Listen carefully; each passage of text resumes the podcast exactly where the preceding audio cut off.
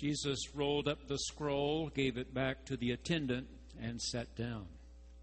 The eyes of all in the synagogue were fixed on him. Then he began to say to them, "Today this scripture has been fulfilled." All spoke well of him and were amazed at the gracious words that came from his mouth. But he said to them, "Doubtless you will say, 'Do here in your hometown the things that we have heard you did at Capernaum.'" But the truth is, there were many widows in Israel in the time of Elijah, when there was a severe famine over all the land. Yet Elijah was sent to none of them except to a widow at Zarephath in Sidon. There were also many lepers in Israel in the time of the prophet Elisha, and none of them was cleansed except Naaman the Syrian. All in the synagogue were filled with rage. They drove him out of the town and led him to the brow of the hill so that they might hurl him off the cliff. But he passed through the midst of them and went on his way. This is the word of the Lord. 11 months ago, we were again in Israel, our first time in 14 years. We had seen the big, sprawling city perched at the top of a hill, now 80,000 strong. We had seen the little reconstructed village of 250, like the one when Jesus lived there. We had seen sheep and goats and burros. We had seen a carpenter working with the very primitive tools of 2,000 years ago. We had seen women weaving with the very impoverished materials they had for making clothing for their children. Now the guide asked, "Have you been to the precipice where they were willing to throw Jesus off?" I said, "No." "Well," she said, "there's a much better road up there now, because Pope Benedict XVI wanted to say Mass there just 2 years ago in 2009. She told the driver what to do. We went on this winding road in the bus, up, up, up, finally into a very large parking lot, and she said, "Come with me." We all followed her, and we continued to climb and climb until suddenly we were on a precipice. I don't like heights. I started backing up like this. Jason and Janet and Gail and our granddaughter Abby were peering over down the hill. It was a scary place. How could these villagers want to hurl one of their own down the top of that hill into the valley below? Four things here. Number one, first begins by saying all were amazed at his gracious words. It literally says in the Greek, all were amazed at his words of grace. Everybody needs to hear a word of grace. Everybody needs to hear someone say, "You know all those prophecies made 600 years ago by Second Isaiah? They've come true. I have good news for you. Things are getting better." Lily Shockney has written that she wanted to be a nurse from the time she was a little girl. She said, "My mother saved a picture of me when I was 4. I'd asked Santa Claus for anything and everything having to do with nursing, and I'd opened my presents that Christmas morning, and I looked like a little nurse. I was 4. But I held on to that vision all the way through my schooling. I became a nurse at Johns Hopkins Hospital in Baltimore. Served 30 years as a nurse there when suddenly I was diagnosed with cancer of the breast. It was already spread. I would have to have a radical mastectomy, and that was probably just the beginning of my troubles. My husband was wonderful, could not have been better. The morning came for my surgery. He was holding tightly to my hand as we got out of the car, 5:30 in the morning. This was the place I worked. I knew enough to be really frightened about what was about to be done to me. For almost 30 years, I'd walked through this lobby right off Broadway, and I'd seen this big statue, marble, 10 feet tall, of Jesus, the divine healer. Every morning as I'd gone into work, I'd just reach and touch his feet with my hand as I went by. That morning, she said, I was trying to remember the words of all those hymns I'd heard my mother sing when she was in the choir at the little Methodist church where I'd grown up. Familiar, wonderful things. The music I remembered best of all. The words came to me. Suddenly we were inside the hospital. I saw the chaplain, 5:30 in the morning. I asked him, "What are you doing here at this ungodly hour?"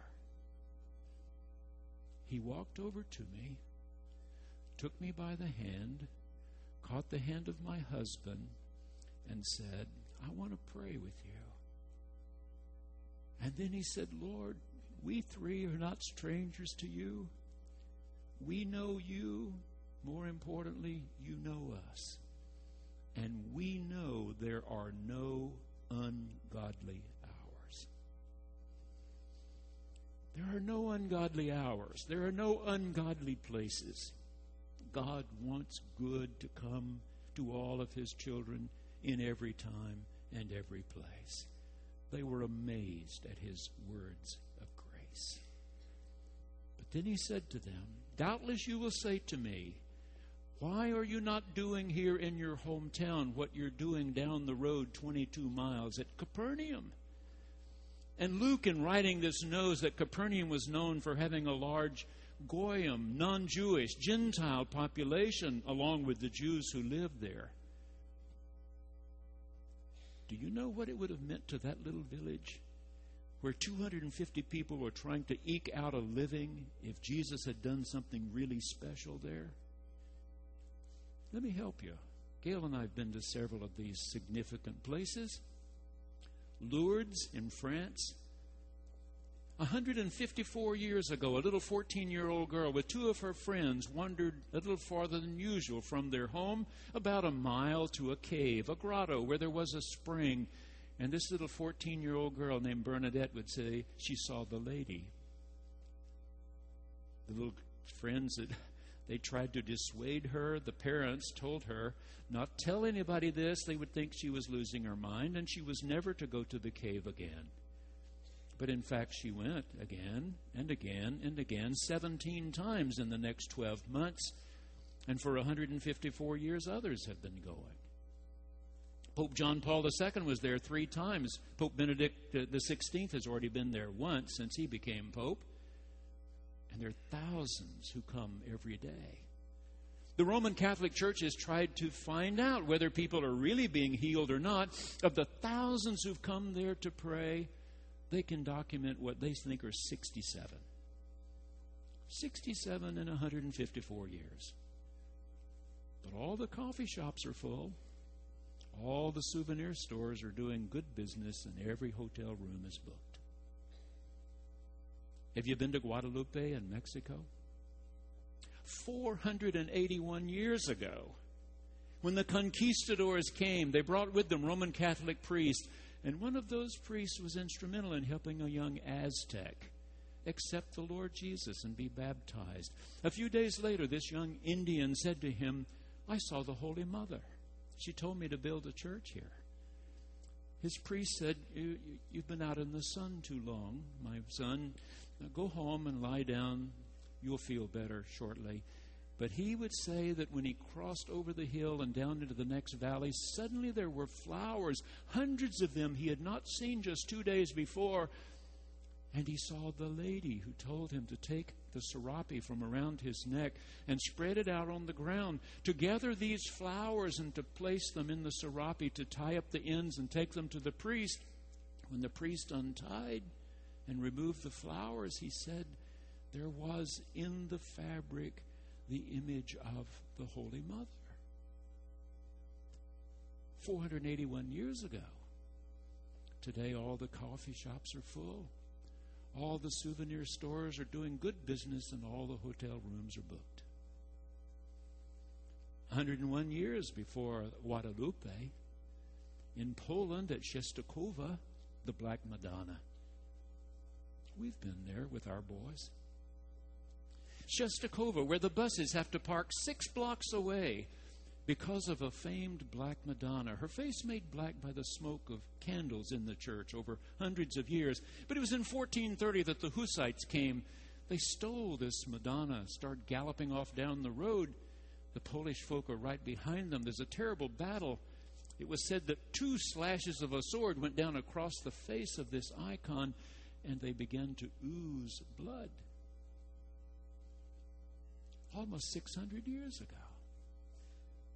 all the coffee shops are full. The souvenir stores are doing bumper business. All the hotel rooms are booked. The bus is parked blocks away. What would it have meant to Nazareth if he'd done just one little miracle? What it would have meant to those people. So they're not happy. Number three. So Jesus reminds them of their own scriptures. Remember 1 Kings. There's a story about our man Elijah. Rabbi Gunter Plaut, Rabbi Nahum Sarna say that second to Moses only is Elijah in all the Hebrew scriptures. 3.5 years it didn't rain. There were no crops. People were starving to death. Elijah decided this was a time for a contest between the prophets of Baal and Israel's God. You remember, up on Mount Carmel. But he was sent to a widow. It's a passive voice verb here. He was sent. God sent him, not to one of the many widows in Israel, but to a widow in Zarephath, near Sidon, in Syria. A Goyim, a Gentile. It was the Gentile widow he helped. Turn the page, 2 Kings. Elijah dies. He is succeeded by Elisha. There is a commander of the Syrian army who has leprosy. He has in his household a Jewish girl, a young slave who was captured on one of the raids into Israel. She says to the woman of the house, if only he could know the prophet of the God of Israel, he could be healed. So Naaman packs up lots of gold, heads south for Elisha's house. He calls out to Elisha. Elisha won't even come out. But he tells him to go wash in the Jordan River. Naaman says, we got bigger rivers where I come from, far bigger, more important rivers where I've come from. And an aide says, why don't you try it? Wash yourself in the river. He went into the river and he was cleansed. A Syrian, a Goyim, a Gentile, whom God healed through the prophet. Jesus might have said, and what about Jonah? Remember when God said, Jonah, I want you to go preach to the Ninevites, that sinful city of the Assyrians. That would have been north and east. Jonah went down to Joppa and took a ship going south and west. 180 degrees, opposite direction. There's a terrible storm. He finally confesses to the sailors, well, you're in a terrible storm because God wanted me to go north and east, and I went south and west, so they threw him overboard. The story says a great fish gulped him down and spit him out up on the bank of the Mediterranean. God came by and said, let's try that again. I want you to go that way to Nineveh. So he started out, got to Nineveh, had one little sermon. The God of Israel says, if you repent, if you are turned in a different direction, good things will happen to you. Everybody, including the king, repented, put on sackcloth and ashes, and Jonah sat down and pouted. God said, what's the matter with you? And he said, I knew this would happen. That's why I didn't want to come. Because I know you are a God who's gracious, merciful, slow to anger, abounding in steadfast love. You see, we can't constrain the grace of God. It's for Israel. It's also for Syria. It's for Israel. It's also for Assyria. It's for Jews. It's also for Gentiles. It's for people who go to church, and it's for people who never go. God just loves them all. All. So they hoist him up to the precipice, ready to throw him off. And Luke says, but he just passed through them and went on his way. There's nothing they can do to him because God has something more important yet for him to do. He will go to Jerusalem. He will be handed over for people to make a decision about who he is and what he's come to do. and sinful people will see to it that he is put to death. He will be raised by the power of God. He will. So what are the people of Nazareth called to do and be? What are the people at Boston Avenue called to do and be? You know, I'd never read the books of Dr. Charles L. Allen. Never. I was with him all those years in Houston, and he was putting out a new book every year. And I was afraid if I read them, I might include something in a sermon that I'd forgotten just where I'd read. And people said, well, he just, quotes Charles. He's just using Charles Allen's stuff.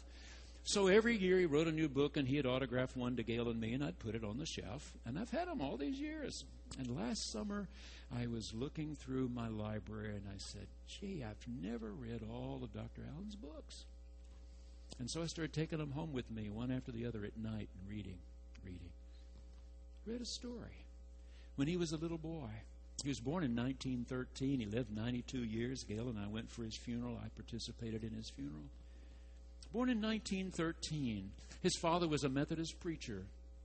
Methodist preachers in 1913 in rural Georgia made almost nothing. They lived in parsonages, hot in the summer, cold in the winter. Dr. Allen told in this particular book that when he was a little boy, just at the end of World War I, they were all huddled around that old fireplace in the parsonage one night because the house was drafty and cold. And he said, my father decided to tell us a story. His father had grown up on a farm in rural Georgia, a little bitty farm. They barely ever had more than enough to eat. Said his father said he was a little boy, maybe a year older than you are, Charles, when my father said to me just before Christmas, would you like to go with me on the wagon into town? I would, Papa. Okay, said, let's you and me go. They harnessed the horse to the wagon, and they rode into town. He said, as I started to get down off the wagon, my Papa reached in his pocket and handed me a dime. Now listen to me. This is not long after the war between the states, the great Civil War. Georgia's been burned to the ground. And this father said, I had never had a dime before. Never. I ran into the mercantile store with a dime in my hand. I saw an orange. I'd never had an orange. I'd seen a picture of an orange. Never had had one. I saw a banana. I saw toys you could buy for 10 cents. I was running chef to chef. I couldn't figure out what to do with my dime. I heard my Papa called out after a while, I'm about through, boy. We're about to go home. Hurry. I ran and bought something I'd seen.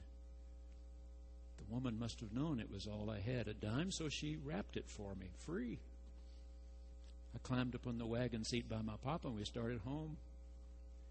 We'd gone about halfway, and he said, what'd you buy? I said, I bought something for you. For me? He tore into it. It was the biggest red handkerchief I could find. A bandana, some people call them, he said.